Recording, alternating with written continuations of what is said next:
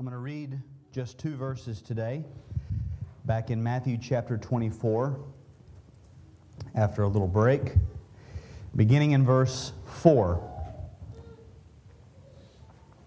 And Jesus answered them See that no one leads you astray.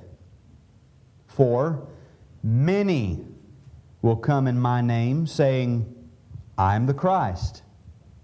And they will lead many astray. This is God's word. Let's pray.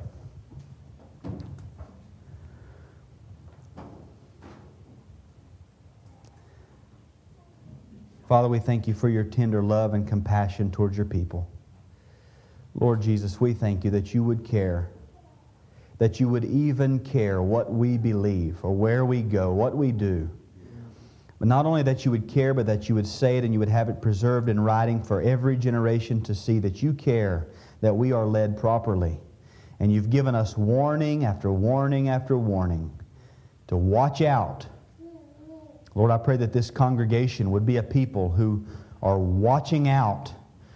Lord, I pray for these people that they would not be led astray you know, Father, they hear far more voices throughout the week than, than mine. This is a work that only you can do, Father. So teach us from your word. Holy Spirit, give us understanding. In Jesus' name we pray. Amen. You may be seated.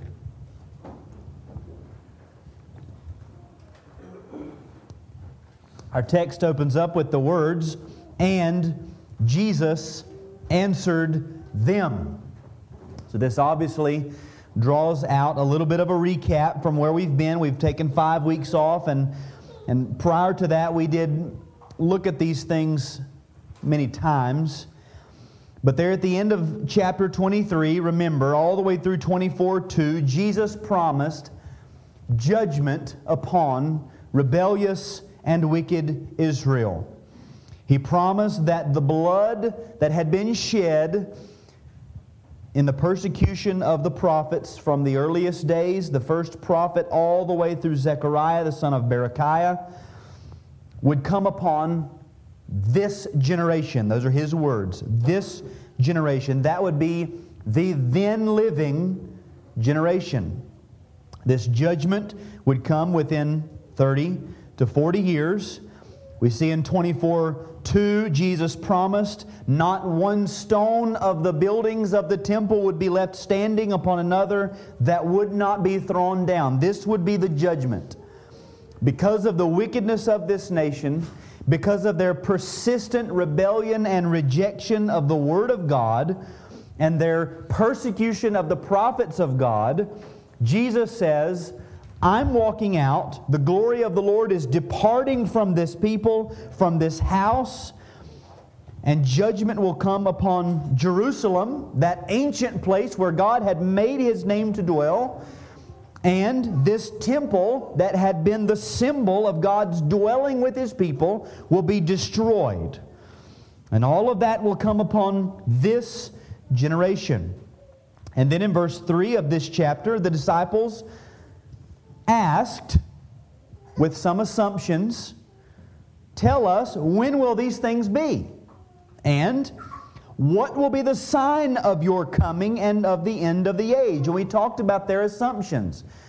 They more than likely assumed if Jerusalem was to be judged, or, or Israel was to be judged, and the temple destroyed, that this would mean the end of the world, the end of the age. And so they asked, When will this be? What will be the sign of your coming? What will be the end of the age? We talked about presuppositions and, and pessimism. Now, that word pessimism, more than likely, for Jews of this day, was a pessimism aimed at the rest of the world. They would have probably assumed if the end of the world is coming, the Jewish state will finally be reestablished as the, the, the, the authority over the whole earth. We see this, I've said many times, played out all the way up to the resurrection and right before the ascension. When the apostles asked, Will you now restore the kingdom to Israel? They had not even at that point, understood that the kingdom was not of this world. So they would have thought, well, the end of everybody else is coming. We're about to be exalted to our rightful place as a head over all of the nations. And so they ask these questions.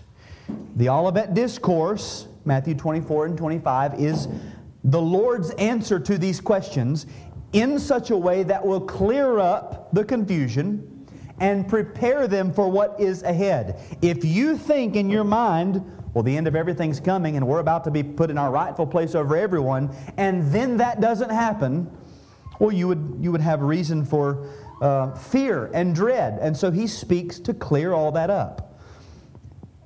In verses 4 through 14, the Lord Jesus describes what will be the overall condition of the world until the destruction of Jerusalem. These things are not to be confused. This is what is mind blowing about the state of our current evangelical, however you want, whatever you want to call it, culture. If you take these things to be a reference to the entirety of the church age, that's fine. I believe they apply. If you take these things to be limited to the specific context of the, the years up to the destruction of Jerusalem, either way, verse 6 still says, The end is not yet. Verse 8 still says, All these are but the beginning of birth pains. So, what he is about to describe, and this is, we need to understand this. We could break up into two main categories. These things that will characterize the world of the disciples after the ascension of Christ.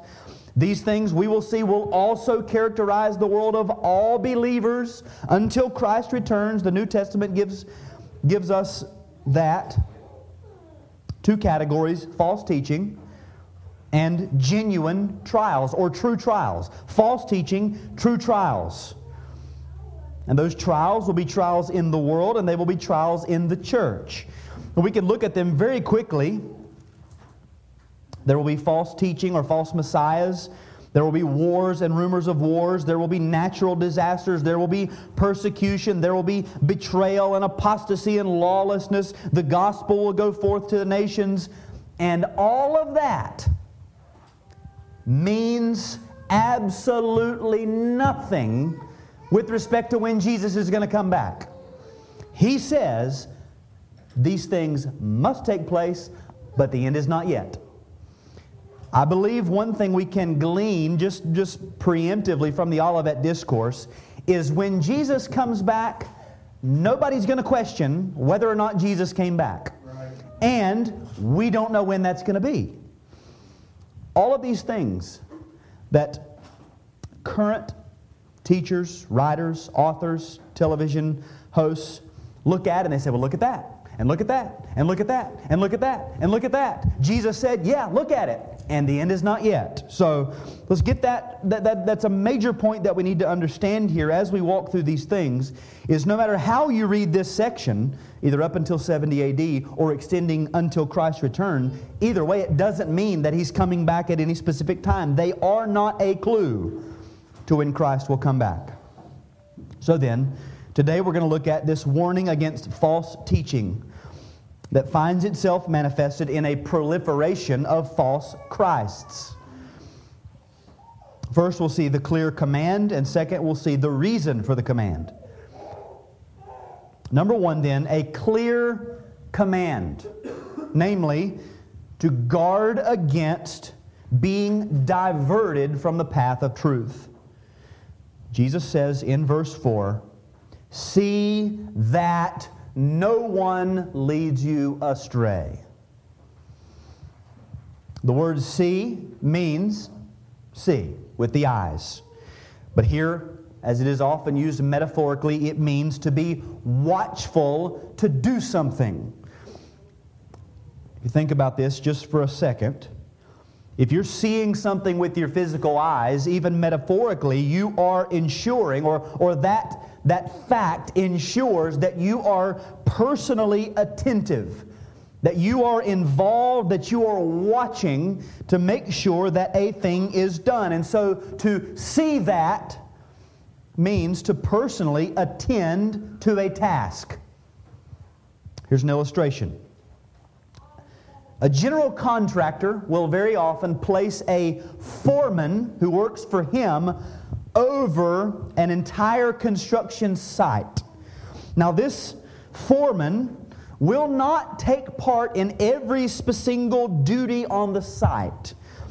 His job is to see it through. That would be the language that we might use. See it through to the end of the construction. And so he has his eyeballs on the laborers, but he's not doing their job. He has his mind on the blueprints, but he's not telling everybody what they need to be doing. Everybody should have their own set. He has his schedule to, to receive shipments of materials here and there. He will be communicating with subcontractors. He's going to talk to the plumbers. He's going to talk to the electrician. He's going to talk to the framers. His job is not to do everything, his job is just to see to it that the job is getting done. That's, that's sort of the language here.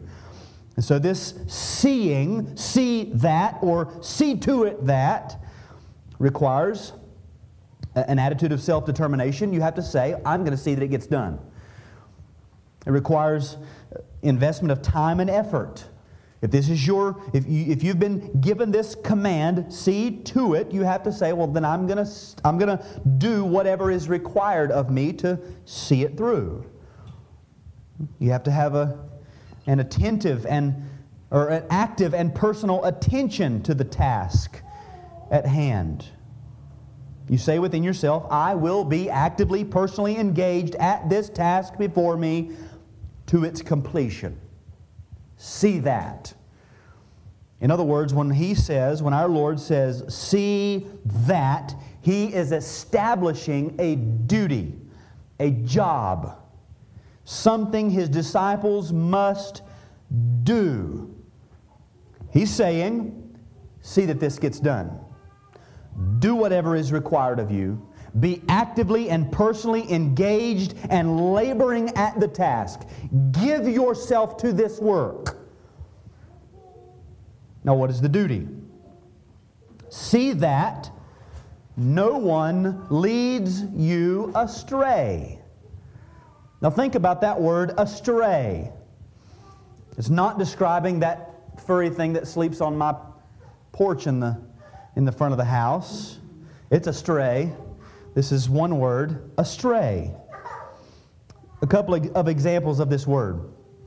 Exodus 23 and verse 4. This should just paint a picture in the, in the Greek Old Testament. If you meet your enemy's ox or his donkey going astray, you shall bring it back. So you found it out here, and you got to bring it back. That word going astray, same word. Deuteronomy 27 and verse 18. Cursed be anyone who misleads a blind man on the road. Now, put that picture in your mind. You come up to the man, you take him by the hand. Where would you like to go, sir? Well, I would like to go into town. And then you lead him off into the woods. You're leading him astray, you're misleading him. Matthew 18 and verse 12, what do you think? If a man has a hundred sheep and one of them has gone astray, does he not leave the 99 on the mountains and go in search of the one that went astray? You see the picture here. This word astray means to be diverted from the way, diverted from the good path, or, or from the path of your intentional destination. It's to wander away from the realm of safety and into harm's way if you're a sheep. If something goes astray that assumes that there is a path, that there, there is a good, a good path, an intended destination, a, a place of safety where you want to be, and then you're di- diverted from that. Jesus gives this command see that no one leads you astray. So here, he's not under the assumption that you're intentionally going astray. No one wakes up in the morning and says, you know what, today I'm diverting from truth, I'm going off into error. Let's just see how far I can go. No one does that. See that no one leads you. Here, you, the disciple, would be passively following another who leads you astray. See that no one leads you astray. And so our Lord gives us a clear command to action. The disciple of Christ is to be on the offensive guarding themselves against anyone who would seek to divert them from the pathway of truth and righteousness, the good way, the right destination, the place of safety, the, the way of the godly, the narrow path of godliness. This is a command, it's an imperative, it's a duty. Just like you shall not murder, here's a duty see to it that no one leads you astray. Then, secondly, we see the reason for the command namely, that there will be many false Christs who will lead many astray. See that no one leads you astray, for. Here's why you need to attend to this duty. Here's why you need to set yourself to this labor. For many will come in my name, saying, I am the Christ, and they will lead many astray. Now, notice what he says. Many will come in my name, not a few. There will not be a shortage of false Christs and false teachers. It will be a common thing, not just here and there, but there will be an abundance of false teachers, false professors, false Christ. They will come in my name, he says, saying, I am the Christ. And that, that, that claim I am the Christ, is how he is defining them coming in his name. They will come in my name saying, I am the Christ, claiming to be the Messiah, claiming to be the anointed one of God, and they will lead many astray. This, for many of us, sounds absurd. But they will have success if someone came to me and said, Hello, I'm Jesus Christ, I would say, No, you're a lunatic. But they're going to have success. Many will come in my name, saying, I'm the Christ, and they will lead many astray. So the reason that the disciple of Christ must be on constant guard against being led astray is because there will be a pro- proliferation of hucksters and con men who will come and they will claim to be the Messiah. They will claim to have an anointing. They will claim some special teaching, and they're going to have a lot of success. It's going to work. And of course, the danger is that if you're following a false Messiah, you're no longer following the true Messiah. And so he's looking out for his disciples here. Now, there is here a specific warning against men who claim to be the Messiah, claimed some often a, a, a deity or divinity, and they, and they lead people astray. Now, this sort of thing was already happening in the days of the New Testament. In Acts chapter 5, we read this. Verses 36 and 37, Gamaliel said, Before these days, Theudas rose up, claiming to be somebody, and a number of men, about 400, joined him. He was killed, and all who followed him were dispersed and came to nothing. After him, Judas the Galilean rose up in the days of the census and drew away some of the people after him. He too perished, and all who followed him were scattered. You see, men love a following. Men will do anything, say anything, claim anything just to get that following. History actually tells us Simon the magician from Acts chapter 8 was a man who claimed to be God. There were statues built for him. Even more specifically, during the burning of the temple in 70 AD by the Romans, there was a scene. They, they finally got into the city. They're burning the temple. About 6,000 Jews died while they're burning the temple. Now, we hear that and we think if it's on fire, run away, right? Move away from the heat. But listen to what Josephus says. And there were women and children, everyone killed. He says, A false prophet was the occasion of these people's destruction, who had made a public proclamation in the city that very day that God commanded them to get up on the temple and that there they should receive miraculous signs of their deliverance. And then he says, Now there was then a great number of false prophets. In other words, a false prophet came and said, Hey, God told me, let's all get on the temple. He's going to come and take us away. They set the temple on fire, and 6,000 people were killed. So we have that specific warning against false Christ, but also within that, there is a general warning, I think, implicit in this against anyone, any, any person who comes and claims any type of false anointing. They might not be so bold in our culture to say, I am the Christ. You see, we associate, most, most people in the Western world associate the language of Christ with Jesus. It, it, it's a profanity to be used. And so they're not, they might not come to you and say, I'm Christ, because that would be synonymous with saying, I'm Jesus. But they might come with a false teaching. And they speak as if they should be followed. The word Christ means anointed one. There's another word, chrisma, not charisma, but chrisma, which is the anointing of a leader who would be followed. The, the prophets and priests and kings of the Old Testament were, were very often anointed in this way with oil. They were chrismated. And so there are those today, especially in Pentecostal and charismatic circles, who claim to have a special anointing over and above others. And if they have a special anointing above yours, then they can claim revelation that you don't have. They can claim greater leadership insights that you don't have. They can claim that their teachings either supersede Scripture or at least the historic Orthodox understanding of the Scriptures because they've got this special anointing. 1 John 2 and verse 20, John says, But you have been anointed by the Holy One and you all have knowledge. Verse 27, but the anointing that you received comes received from him abides in you, and you have no need that anyone should teach you. John is referring to the fact that all Christians have the anointing. We have the same anointing. It's no longer oil poured out, it's the Holy Spirit poured out. We all have it. And John is not saying here that there are to be no teachers that there aren't some with greater or lesser exercises of insight or illumination into the Scriptures. If you believe that, read, read John Owen, and you will walk away saying, How does he see that? Uh, why could I not see that? Because the man was gifted. There are greater and lesser gifts of insight.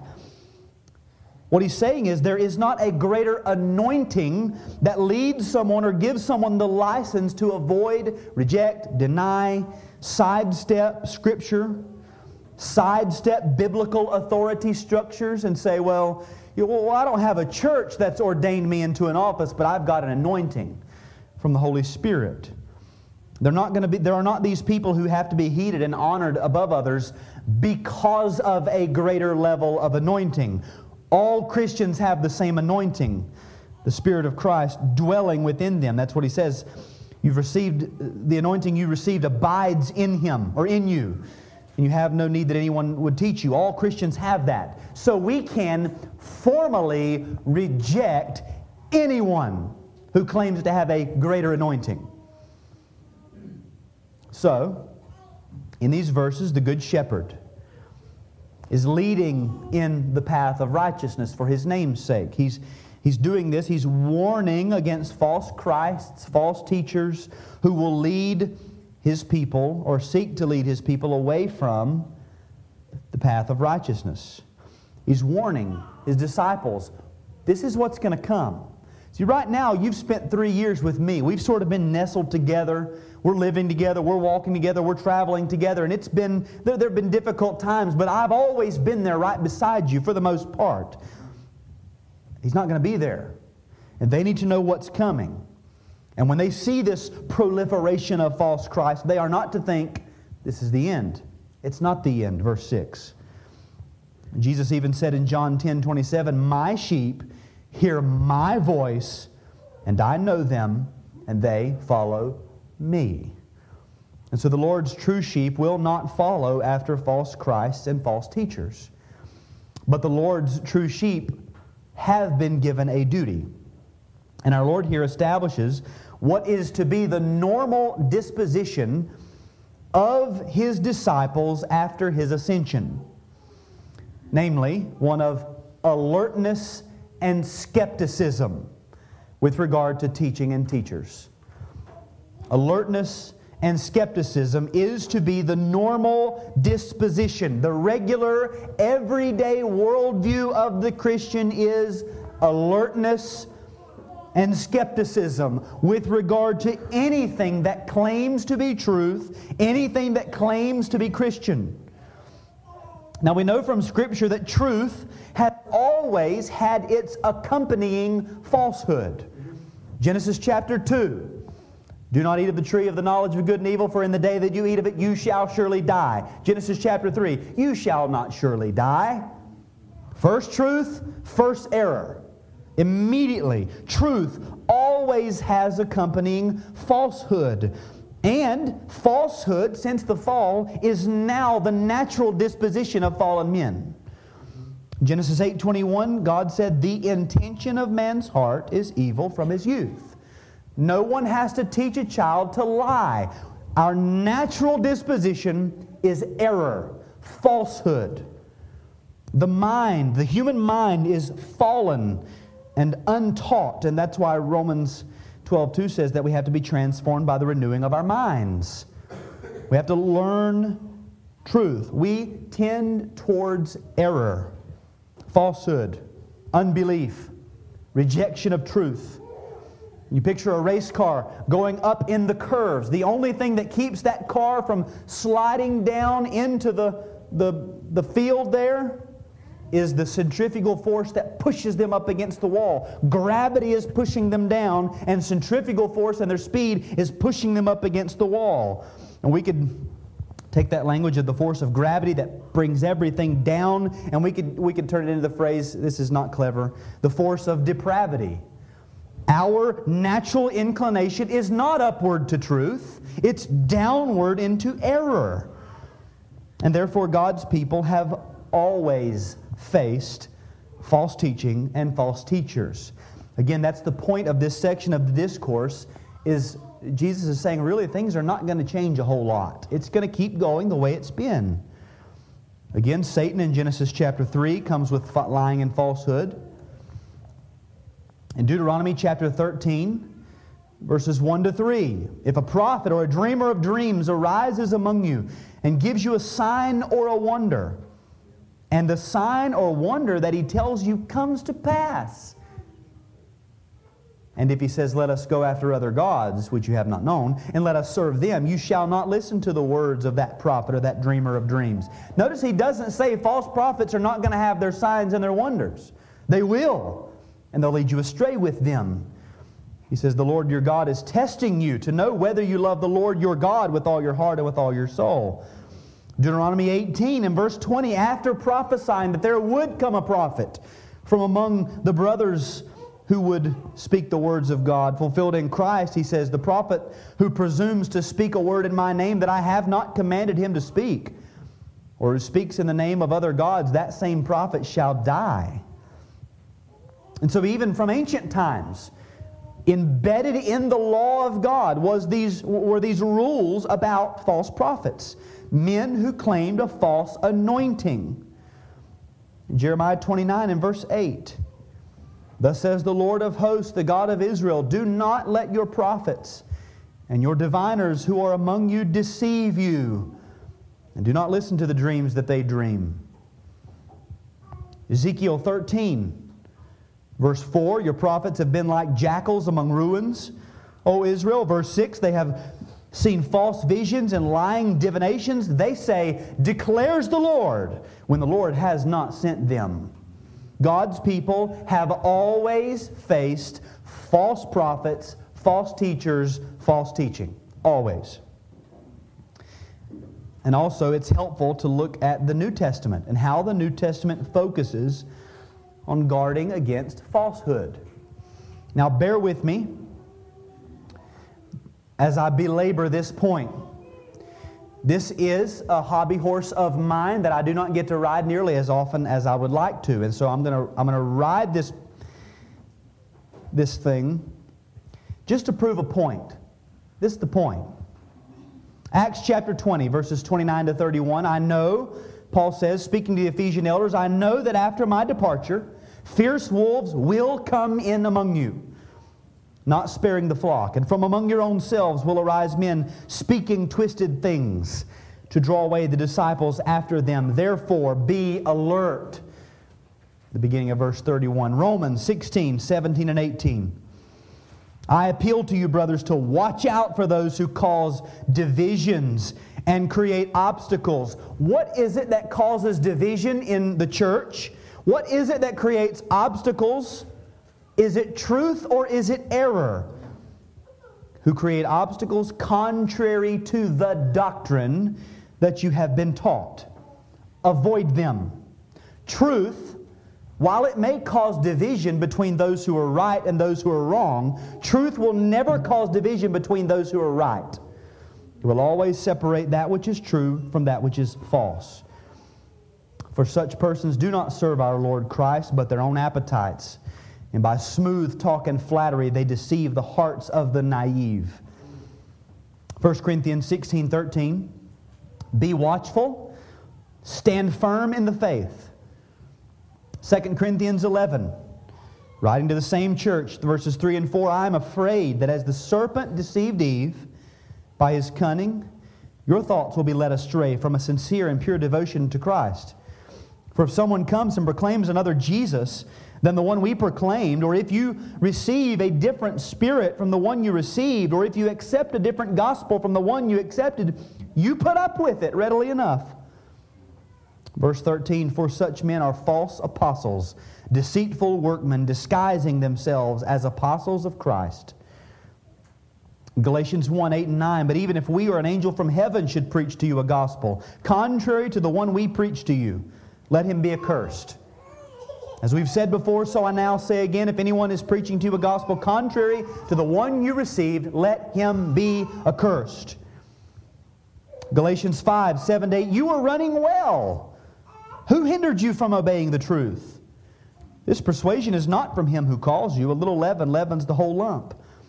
Verse 12, I wish those who unsettle you would emasculate themselves. He's talking about the Judaizers teaching false doctrine.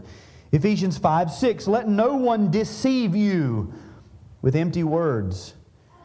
For because of these things, the wrath of God comes upon the sons of disobedience. Philippians 2:16 holding fast to the word of life so that in the day of Christ I may be proud that I did not run in vain or labor in vain for you. Chapter 3, verse 2 Look out for the dogs, look out for the evildoers, look out for those who mutilate the flesh. Again, the Judaizers, the church at Philippi. Colossians 2 8, see to it that no one takes you captive by philosophy and empty deceit, according to human tradition, according to the elemental spirits of the world, and not according to Christ.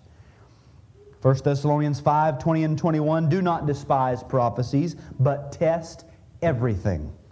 Hold fast to what is good.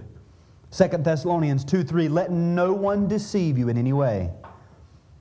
1 Timothy 4 1 and 2 Now the Spirit expressly says that in the latter times some will depart from the faith by devoting themselves to deceitful spirits and teaching of demons through the insincerity of liars whose consciences are seared. They don't care to teach lies because their consciences are seared. 2 Timothy 1:13 Follow the pattern of sound words that you have heard from me. 2 Timothy 4 3 and 4 The time is coming when people will not endure sound teaching, but having itching ears, they will accumulate for themselves teachers to suit their own passions, and will turn away from listening to the truth and wander off into myths. Titus 1 9 to 11. He must hold firm. This is uh, the, the qualification of an elder. He must hold firm to the trustworthy word as taught, so that he may be able to give instruction in sound doctrine and also to rebuke those who contradict it.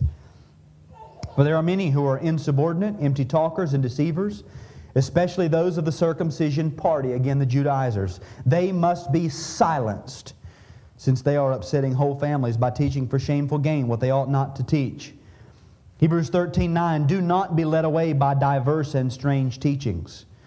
James 5 19 to 20, my brothers, if anyone among you wanders from the truth and someone brings him back, let him know that whoever brings back a sinner from his wandering will save his soul from death and will cover a multitude of sins.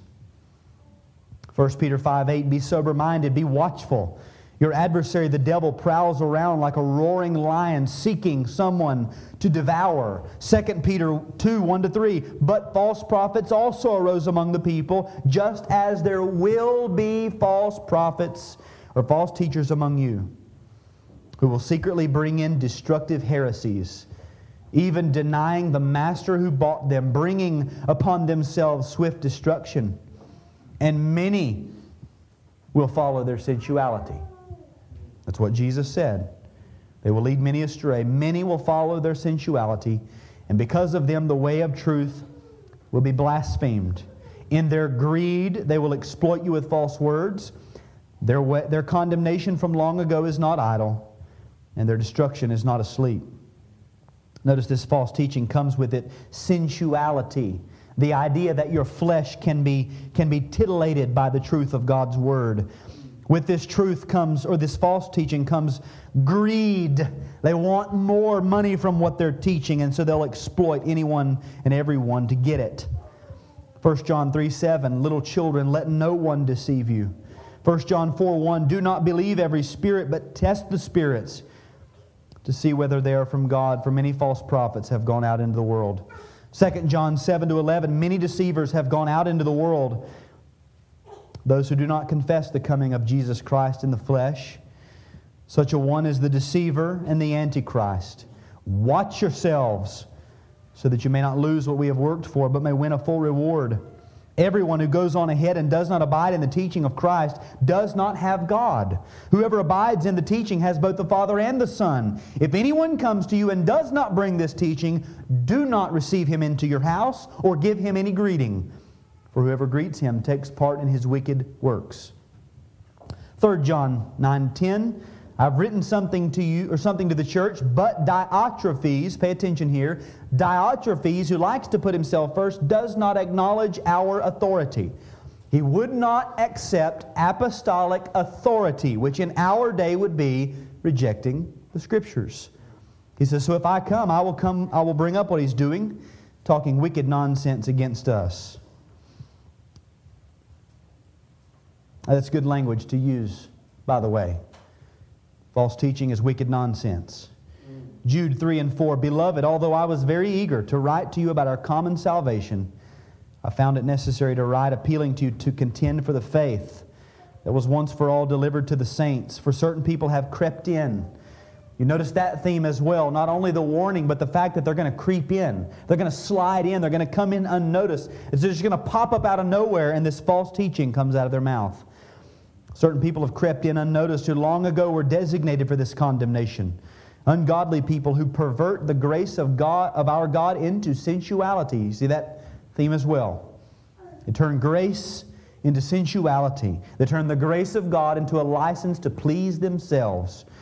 And they deny our only Master and Lord, Jesus Christ. Jude 8, yet in like manner, these people also, relying on their dreams, defile the flesh, reject authority. That was Diotrephes' sin and blaspheme the glorious ones. Jude 18 and 19, in the last time there will be scoffers following their own ungodly passions.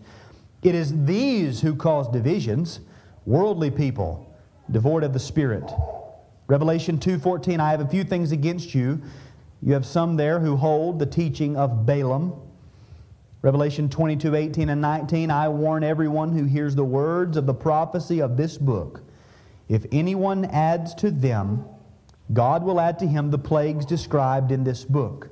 And if anyone takes away from the words of the book of this prophecy, God will take away his share in the tree of life and in the holy city, which are described in this book. It seems fairly unanimous, right? The only letter missing is Philemon, which have, would have been carried in the hand of Onesimus as he walked with Tychicus to the church at Colossae, where Philemon was a member, and that same letter, the letter of the Colossians, would have been read to Philemon. And so we could say Philemon got it anyway, although not in his specific letter. Every single book in the New Testament, I didn't go through the Gospels, but it's there. We're, we're actually studying Matthew. Every single book in the New Testament has a warning against false teaching, false teachers. Every one of them. Now compare that with what is the present day popular perspective on so called Christian teaching. Books, celebrity pastors, conference speakers, popular blogs, Christian movies. What's the perspective of the world? Or not even the world, the perspective of, of the so called Christian culture. It's all great. It's all totally fine until I personally feel it's no longer useful to me. At which point, I'll not call it heresy. I'll just stop reading, stop watching, stop listening myself. But I will not say anything to anyone else about it because I don't want to push my view on someone else. That's, that's the present perspective. Present day evangelical culture, which evangelical means nothing anymore. Evangelical is simply a marketing demographic for Lifeway, Hollywood, and conference planners. It doesn't mean anything. But in that culture, anything that calls itself Christian, that just appears to give a hat tip to the Bible or some vague scriptural or spiritual concept is taken hook, line, and sinker as edifying. It's worth my money, it's worth my time, it's worth my promotion without giving a single solitary thought to whether or not it's actually biblical, especially if the author means well in their delivery or they've been given a platform by the broader evangelical industrial complex or the intelligentsia, if you want to use that language. Those ones who stand on the stage and tell us who to listen to, what to read, where to go to school, and why we should believe this or that. If they've been given a platform by those, I publish your book, you publish my book. I'll write a review for yours, you write a review for mine. I'll, I'll support your. It's the same thing that happens in Taylorsville. It's going on all over. And if you believe that a teaching or a teacher is false, teaching something less than biblical, that's called falsehood. You dare not say anything to anyone without offending them. Now, why would that offend them except that so called Christian truth is now just like truth in the secular culture? It's purely subjective, it's purely based on personal taste. And so, if you disagree with my personal taste, well, you're disagreeing with me, and I'm offended by that. In other words, the evangelical culture has adopted the ways of the world, the worldview of the society.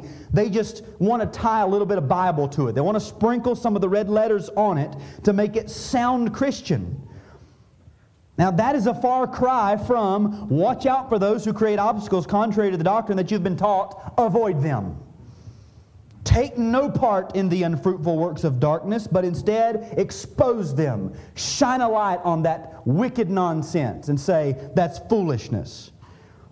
The normal disposition of the disciple of Jesus Christ is to be one of alertness and skepticism with regard to teaching and teachers. In the court of law, men are innocent until proven guilty, but that does not come into teaching and teachers when it comes to Christian truth and Christian doctrine.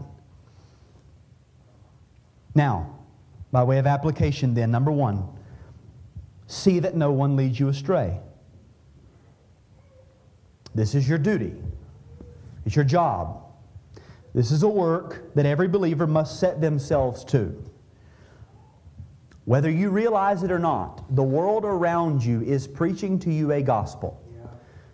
It's either the false gospel or a true gospel. Every song on the radio is preaching to you a gospel. Every sitcom, every commercial on television is preaching to you a gospel. Every advertisement that you drive by on the interstate or you walk by in the mall is preaching to you a gospel. Every pop psychology blog that tells you how to be a man or how to be a woman or how to be a mother or how to raise kids. It's preaching to you a gospel. Every outfit that you see someone wearing in public is preaching to you a gospel. Every new automobile that comes off the line is preaching to you a gospel. Every bit of it is designed to lead you astray. Every bit of it. If you think that's extreme, you're already failing at your duty to see to it that no one leads you astray. Because you've already been led to believe, contrary to Scripture, that some things are neutral. When Jesus said, Whoever does not gather with me scatters. Whoever is not with me is against me. There is no neutral ground. And so you've already got the hook that says, well, people are generally good and society and marketing, well, they have our best interest in mind. I mean, they really want us to have a dependable automobile. automobile. They really want us to be comfortable at the beach. And so they design this or that. No, they're preaching a gospel. They're, they're, it's designed to lead you astray. And so you have to work. And this is going to require self determination.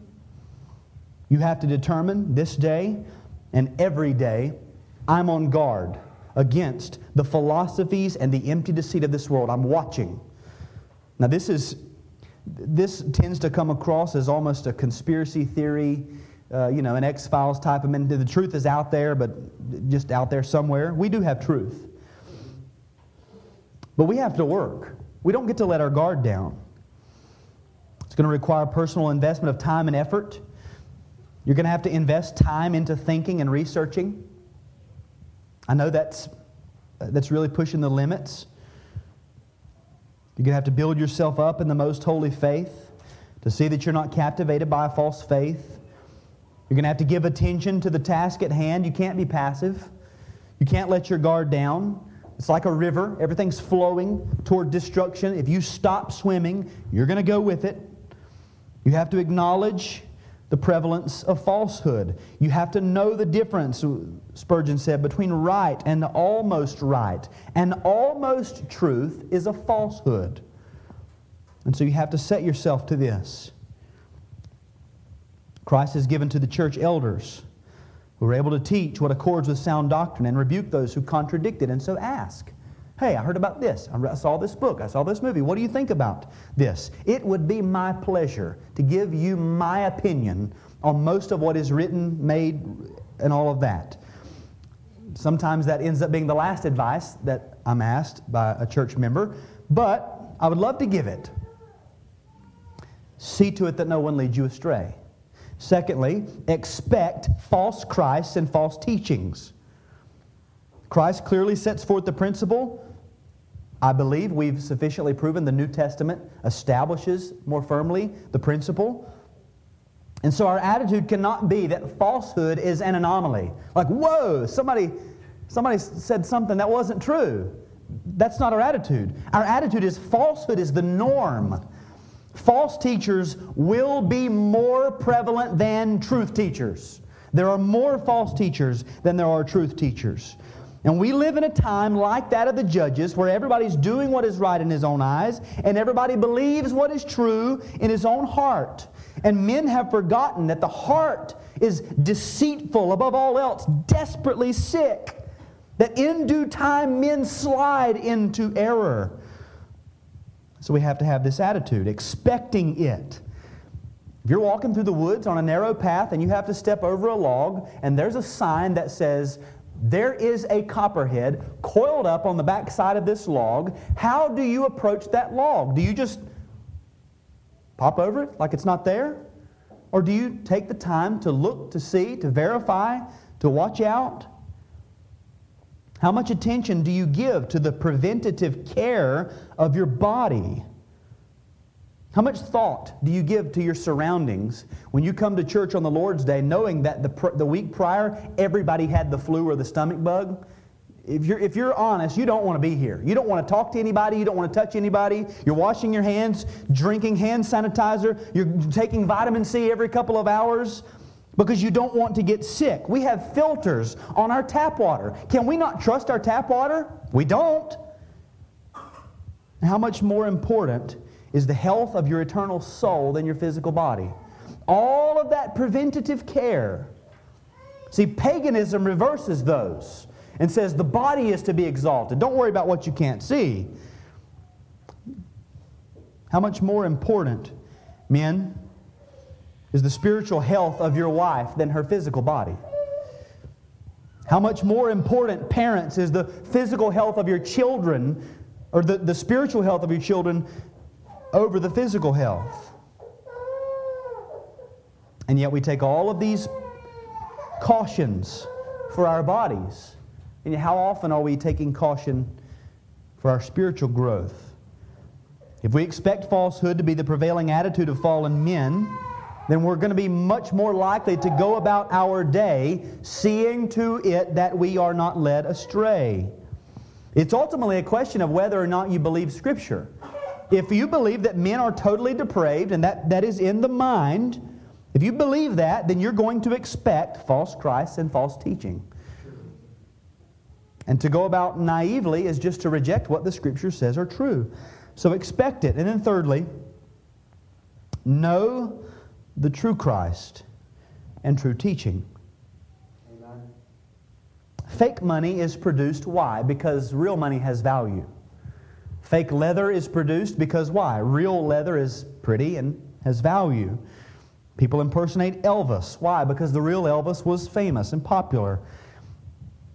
So if we have this promise from our Lord that there will be false Christs, what does that say except that there is great value and great beauty and great glory in the true Christ? And how much greater, how much more should we aspire to be in the presence of the genuine and to constantly ward off that which is false? If men are teaching false teaching, if it's going forth, that's only because of the usefulness and the power that is in the truth. Now, they might hate the truth because it exposes them, and so they'll teach to contradict it. Or they want to mimic it because they see the influence that it gets them in the eyes of men. But again, how much more then would we want the genuine? Should we desire the genuine, the true Christ, true teaching? And of course, the most effective way to see to it that no one leads you astray from the true Christ and the truth of Christ is to be so consumed by truth and to be so often in the presence of the true Christ that a counterfeit has no opportunity to lead you astray. The counterfeit comes, and all you have to do is look right here and see the genuine. Because you're right there in His presence at all times. The, the truth, the, the Word of Christ is abiding and dwelling in you. And so truth doesn't have, uh, doesn't, or, or error doesn't find an empty spot to rest. You see, you're filled with truth. You're filled with the real thing. So know Christ in truth. We must know Christ in truth.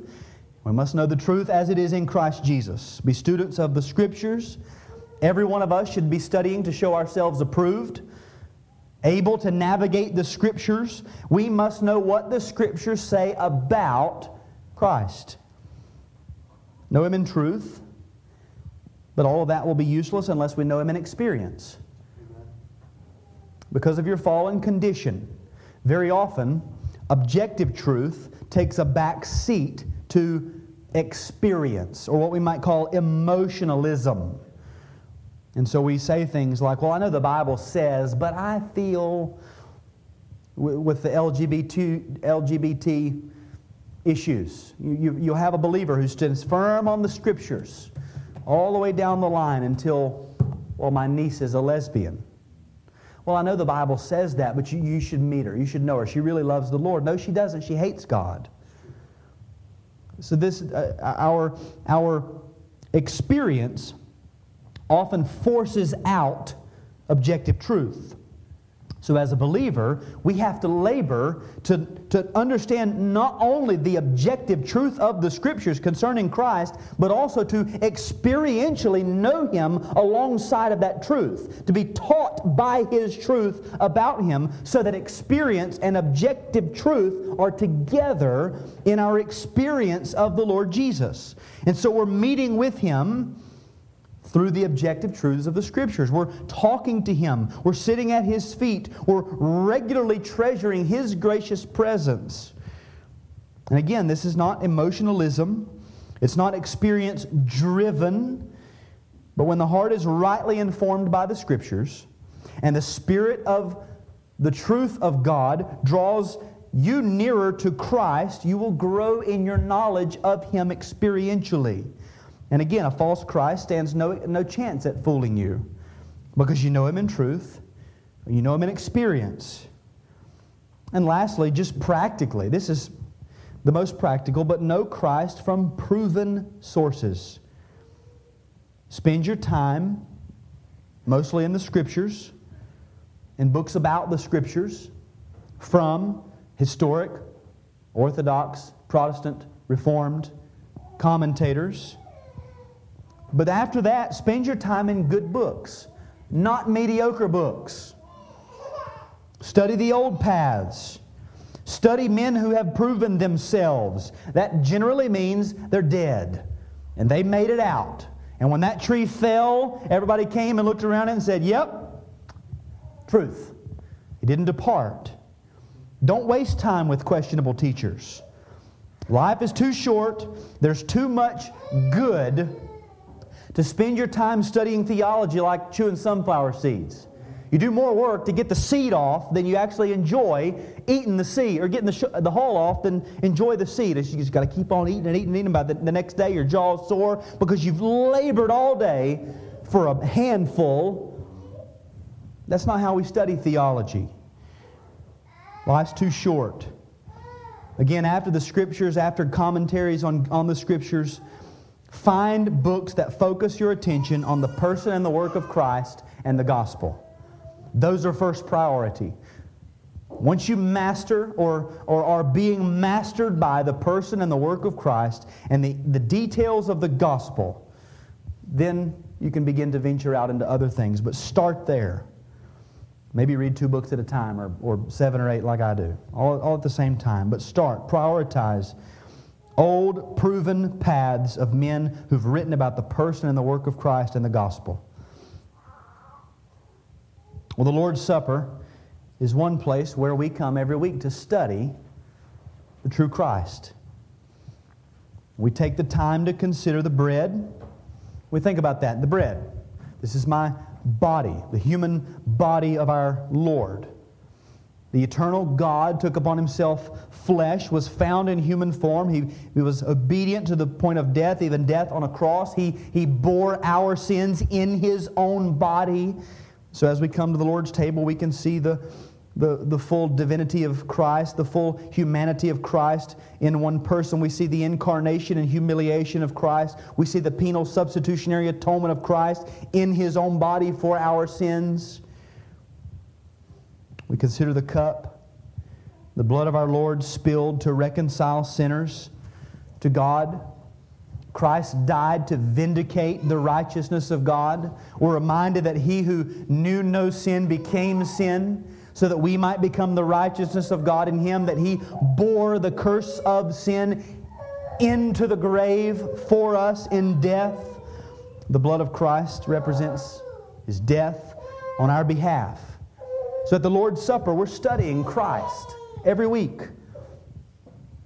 We're reminded of what a great Savior we have at the Lord's table. So think on these things, and then we'll, we'll come to the table.